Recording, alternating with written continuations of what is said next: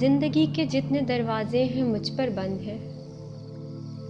دیکھنا حد نظر سے آگے بڑھ کر دیکھنا بھی جرم ہے۔ سوچنا، اپنے عقیدوں اور یقینوں سے نکل کر سوچنا بھی جرم ہے۔ آسماں در آسماں، اسرار کی پرتیں ہٹا کر جھانکنا بھی جرم ہے۔ کیوں بھی کہنا جرم ہے؟ کیسے بھی کہنا جرم ہے؟ سانس لینے کی تو آزادی میسر ہے، مگر زندہ رہنے کے لیے انسان کو کچھ اور بھی درکار ہے۔ اور اس کچھ اور بھی کا تذکرہ بھی جرم ہے۔ اے ہنر مندان آئین و سیاست، اے خداوندان ایوان عقائد زندگی کے نام پر بس ایک عنایت چاہیے۔ مجھ کو ان سارے جرائم کی اجازت چاہیے۔ جستجو کا سفر، تحریر ذیشان الحسن عثمانی، ترتیب و پیشکش radio Asian world U K producer Saleem Gilani executive producer موفٹیک solutions U S اے۔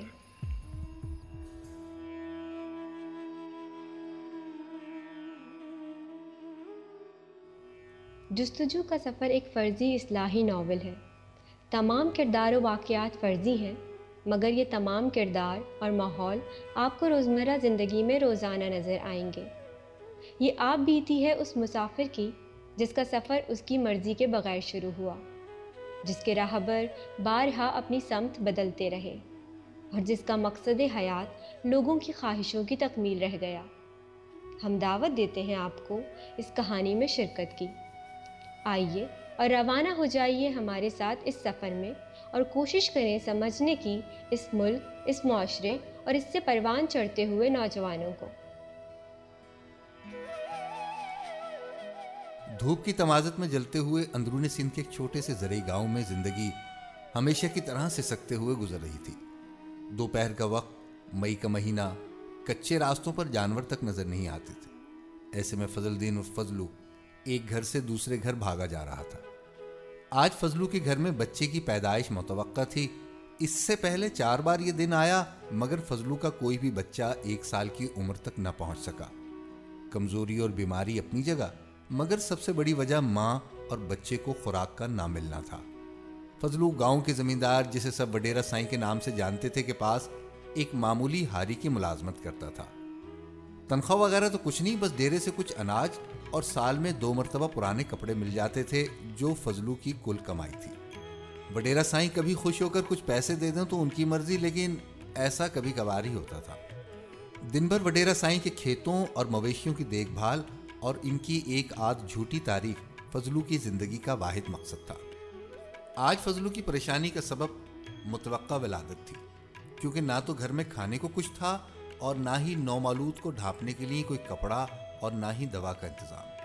نہ ہی دوائی یا ڈاکٹر کی دستیابی۔ مفت میں اس دوپہر میں کون آئے؟ چچا فضلو ایک گھر سے دوسرے گھر اس آس پر جا رہا تھا کہ شاید کوئی مالی مدد میسر ہو جائے۔ مگر گاؤں میں تو سب کا حال ایک جیسا ہی تھا۔ وڈیرا سائیں شہر گیا ہوا تھا اور ڈیرے میں بیٹھے اس کے چیلوں سے کچھ مانگنے یا الجھنے کا سوچ کر ہی چچا فضلو کے رونگٹے کھڑے ہو جاتے تھے۔ خیر، اس کشمکش اور سوچوں کی ادھم پیل میں فضلو کو پڑوس کی عورتوں سے، جو گھر میں آئی ہوئی تھیں، ایک بیٹے کی نوید ملی۔ فضلو بیچارہ اس سوچ میں کہ اب آگے کیا ہوگا، ایک مصنوعی ہنسی ہی چہرے پر لا سکا۔ اور کچھ سمجھ نہ آیا تو چچا فضلو گاؤں کی اکلوتی مسجد کے مولوی صاحب کے پاس چلا گیا اور عرض کی۔ مولوی صاحب، آج گھر میں بیٹے کی پیدائش ہوئی ہے۔ کوئی بھلا سا نام بتا دیں رکھنے کو۔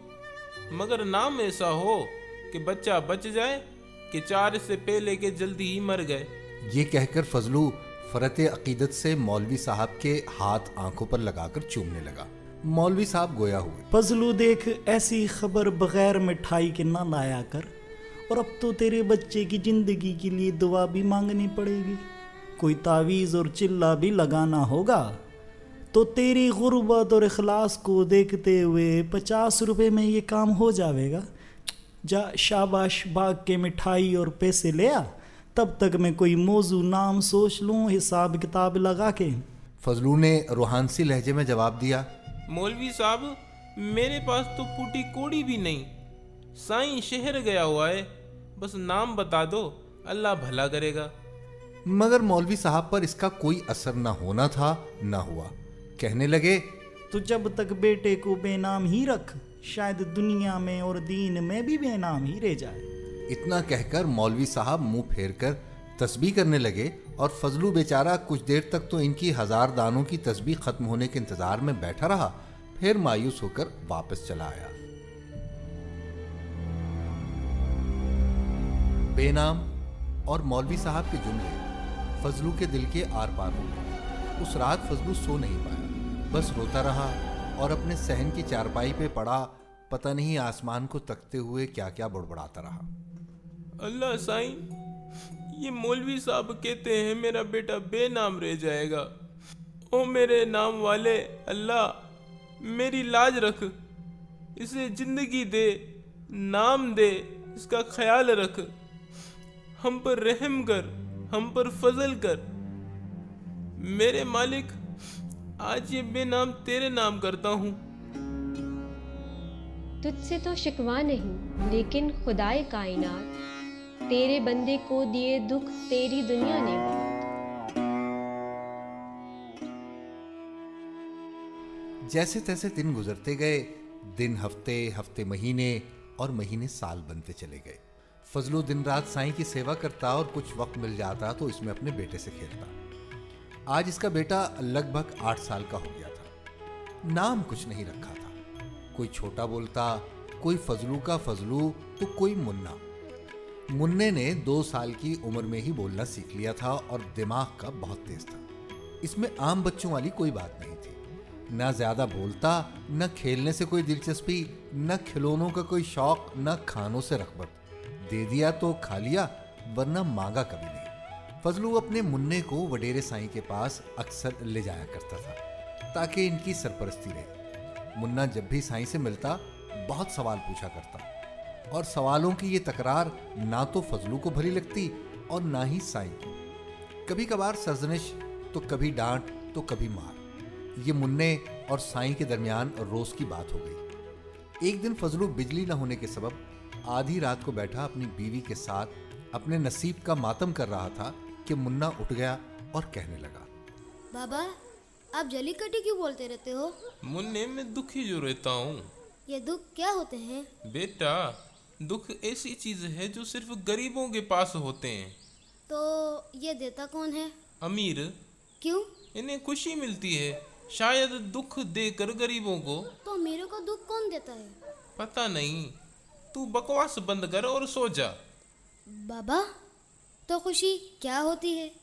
کیسی دکھتی ہے؟ جو امیروں کے چہروں پر ہوتی ہے جب وہ مسکراتے رہتے ہیں۔ تو پودوں کی خوشی کیسی ہوتی ہے اور جانوروں کی؟ بیٹا جانوروں کی خوشی ان کے اچھلنے کودنے میں ہے اور پودوں کی خوشی ان کے پھولوں میں۔ پھر پھر بابا ہم پھولوں کو کیوں توڑ لیتے ہیں؟ صرف فضلو ہی نہیں پورا گاؤں منع کے روز روز کے سوالوں سے تنگ تھا پنچایت کے بڑے بوڑھوں نے تو صاف منع کر دیا تھا کہ دیکھ فضلو، تو جب ملنے آوے تو اس شیطان کو ساتھ نہ لایا کر۔ یہ اول فول بکتا ہے اور ہمارا وقت برباد کرتا ہے۔ مسجد کے مولوی صاحب کو تو منع سے جیسے اللہ واسطے کا بیر تھا۔ شاید وہ اپنی مٹھائی کا غم بھول نہیں پائے تھے یا منع کے ہر وقت کے سوالات نے ان کی ناک میں دم کر رکھا تھا۔ اگر منع کی گاؤں بھر میں کسی سے دوستی تھی تو وہ تھے دینو چاچا۔ نام تو ان کا دین محمد تھا، مگر سب لوگ انہیں دینو چاچا کہہ کر بلاتے تھے۔ کوئی ساٹھ کے پھیرے میں ہوں گے، یا شاید پچپن کے۔ آگے پیچھے کوئی تھا نہیں، کچھ سال پہلے پتہ نہیں کہاں سے اس گاؤں میں آئے اور یہیں کے ہو رہے۔ کبھی موچی کا ٹھیا لگا لیتے تو کبھی آم بیچتے نظر آتے۔ کبھی حجام بن جاتے تو کبھی سبزی فروش۔ ایک بے ضرر سے بزرگ آدمی تھے، کم گو تھے لوگ زیادہ توجہ نہیں دیتے تھے۔ منع کو جب بھی وقت ملتا گھر اور ڈیرے کے بے شمار چھوٹے چھوٹے کاموں سے تو وہ چاچا دینو کے پاس جا بیٹھتا۔ آج دینو چاچا گاؤں سے ذرا ہٹ کے کنویں کے پاس بیٹھا اپنے روایتی طرز پر خلاؤں میں کھویا ہوا تھا کہ منا آ گیا۔ دینو چاچا دینو چاچا میری بات سن سن بھی لینا۔ ہاں کیا ہے منہ؟ چاچا تو یہ روز نوے کام کیوں کرتا ہے؟ کوئی یہ کام کر لیا کر ٹک کے۔ چاچا نے منع کو گھورا۔ کیونکہ سوال اس کی عمر سے بڑا تھا۔ اور بولا، دیکھ منہ یہ جو روٹی روزی ہوتی ہے نا بیٹا، وہ اللہ دیتا ہے۔ یہ کام کاج تو وسیلہ بہانہ ہوتے ہیں۔ جب کسی کام میں میرا ہاتھ بیٹھ جاتا ہے نا، اور دل میں خیال آنے لگتا ہے کہ میں اب خود کما کے کھا سکتا ہوں، اور میرا جو رشتہ اللہ پاک سے ہے، وہ جب ٹوٹنے لگتا ہے تو میں کام چھوڑ دیتا ہوں بیٹا۔ او چاچا کیا بول رہے؟ کچھ سمجھ نہ آوے۔ چل چھوڑ یہ بتا میرا نام کیا ہے۔ سب مجھے منا کہتے ہیں۔ اب میں کوئی منا تھوڑی ہوں؟ آٹھ سال کا جوان ہو گیا ہوں۔ کام کاج میں ہاتھ بٹاتا ہوں بابا کا۔ تو میرا بھی نام ہونا چاہیے۔ اور چاچا میں کون ہوں؟ منہ ہم سب اللہ کے بندے ہیں۔ میں بھی اور تو بھی۔ تو ایسے کر۔ اپنا نام عبداللہ رکھ لے یہ سن کر منع کی آنکھوں میں چمک آ گئی اور فوراً چیختا ہوا بھاگا۔ میں عبداللہ ہوں میں عبداللہ ہوں میرا نام عبداللہ ہے۔ گھر پہنچ کر جب یہ نام ماں اور باپ کو بتایا تو انہیں غلطی کا احساس ہوا کہ نام تو وہ رکھنا بھول ہی گئے۔ بہت چاہا کہ منع کا نام وڈیرا سائنس سے رکھوائیں شاید اس بہانے کوئی طاقتور سہارا مل جائے اور گاؤں کی ریت بھی یہی ہے۔ مگر منع کو تو عبداللہ کا بھوت ایسا چڑھا کہ ماں باپ کو ہار مانتے ہی بنی اور یوں فضلو کا منا عبداللہ قرار پایا۔ آج صبح ہی سے عبداللہ بحال تھا۔ رات کھانے کو کچھ ملا نہیں۔ فضلو اور ماں دونوں ڈیرے پر کام کرنے جاتے تو وہاں سے کھانا کھا کر آتے اور چھوٹے عبداللہ کے لیے لے آتے۔ کل نہ تو عبداللہ ڈیرے پر گیا اور نہ ہی ماں باپ کچھ لا سکے۔ رات کی بھوک اور غصہ عبداللہ کے چہرے ہی سے نظر آ رہا تھا۔ خیر، وہ آج ڈیرے پر کام کرنے کے لیے چلا گیا۔ سہن میں ہی وڈیرا سائیں اپنے چیلوں اور پالتو کتوں کے ساتھ برجمان تھے۔ عبداللہ نے جا کر سلام کیا اور پیروں کو ہاتھ لگایا۔ وڈیرا سائیں گویا ہوئے۔ اوے چھوٹے کیا نام بتایا تھا فضلوں نے تیرا؟ ہاں عبداللہ۔ او بچا، تو جلدی سے ایسا کر کے رسوئی سے گوشت لا کے میرے ان شیروں کو کھلا دے۔ کتوں کی طرف اشارہ کرتے ہوئے۔ اور پھر ذرا ان کی چہل قدمی کرا کے انہیں اچھی طرح سلا دے۔ وہ بیچارے کل سے شکار پہ گئے تھے تھک گئے ہوں گے۔ عبداللہ ایک معمول کی طرح اٹھا اور بتائے ہوئے کاموں پر لگ گیا۔ مگر سوالوں کی ایک بوچھاڑ تھی جو ذہن پر بوجھ بنے جا رہی تھی۔ باپ نے سختی سے ڈیرے اور خصوصاً وڈیرا سائیں سے کچھ پوچھنے کا منع کیا تھا۔ مگر عبداللہ کا ذہن تو رکنے کا نام ہی نہیں لے رہا تھا۔ کیوں؟ تھکا ہوا تو میں بھی ہوں۔ میں نے تو کھانا بھی نہیں کھایا۔ گوشت تو دور کی بات، باسی روٹی بھی نہیں ملی۔ کیا امیر کے کتے غریب کے بچوں سے زیادہ اہم اور خیال رکھے جانے کے قابل ہوتے ہیں؟ کیا سائیں کو ہماری حالت نظر نہیں آتی؟ کیا سائیں کا اور میرا اللہ اور ہے؟ اور نہ جانے کیا کیا۔ خیر، عبداللہ جیسے ہی کتوں کے کام کاج سے فارغ ہوا، سیدھا وڈیرا سائیں کی خدمت میں گیا اور کہا سائیں ایک بات پوچھوں اگر ناراض نہ ہو تو؟ ہاں عبداللہ او ویسے تو تیرا بولنا ہمیں سخت ناپسند ہے مگر آج موڈ اچھا ہے۔ تو پوچھ لے کیا پوچھتا ہے۔ سائیں میں کون ہوں؟ ابے تم میرا نوکر ہے اور کون؟ اچھا تو میرا باپ کون ہے؟ وہ بھی میرا نوکر ہے۔ اور میرا دادا وہ کون تھا؟ اور یار وہ بھی میرا نوکر تھا۔ سائیں کے لہجے میں رونت اور غرور جیسے بھر آیا۔ ہو تو پھر آپ کے کسی بھی کام کاروبار ڈھور ڈھنگر یا کھیتی کا اثر آپ کے پاس کے لوگوں پر کیوں نہیں ہوتا؟ عبداللہ نے اپنی بات جاری رکھی۔ ہم ڈاکٹر انجینئر بھلے نہ بنے مگر اس قابل تو ہو جاویں کہ دو وقت کی روٹی نصیب ہو سکے۔ عبداللہ کی بات کی چبھن اور نظروں کا زہر۔ وڈیرا سائیں کو اپنی نسوں میں سرائیت کرتا محسوس ہوا اور وہ سیخ پا ہو گیا اور تیش میں آ کر اپنے نوکروں کو آواز دی۔ اوے کرمو اوے سابو اوے گڈے اوے دراو مار اس پلے کو حرامی باتیں بناتا۔ ہے اور سب کے سب عبداللہ پر ٹوٹ پڑے۔ اندر زنان خانے میں سے کسی نے چھ آدمیوں کو ایک آٹھ سالہ لڑکے کو پیٹتے دیکھا تو عبداللہ کے باپ کو خبر کر دی۔ فضلو بیچارہ کانپتا ہوا آیا اور سائیں کے پاؤں پڑ گیا۔ معاف کر دے سائیں پگلا گیا ہے گرمی میں۔ بے وقوف ہے جاہل ہے۔ معاف کر دے سائیں بچہ ہے۔ لاتوں مکوں اور تھپڑوں کی زد میں جب عبداللہ کے کپڑے پھٹ گئے اور چہرہ لہو لہان ہو گیا تب کہیں جا کر سائیں کی انا کو تسکین پہنچی۔ کہنے لگا فضلو لے جا اسے۔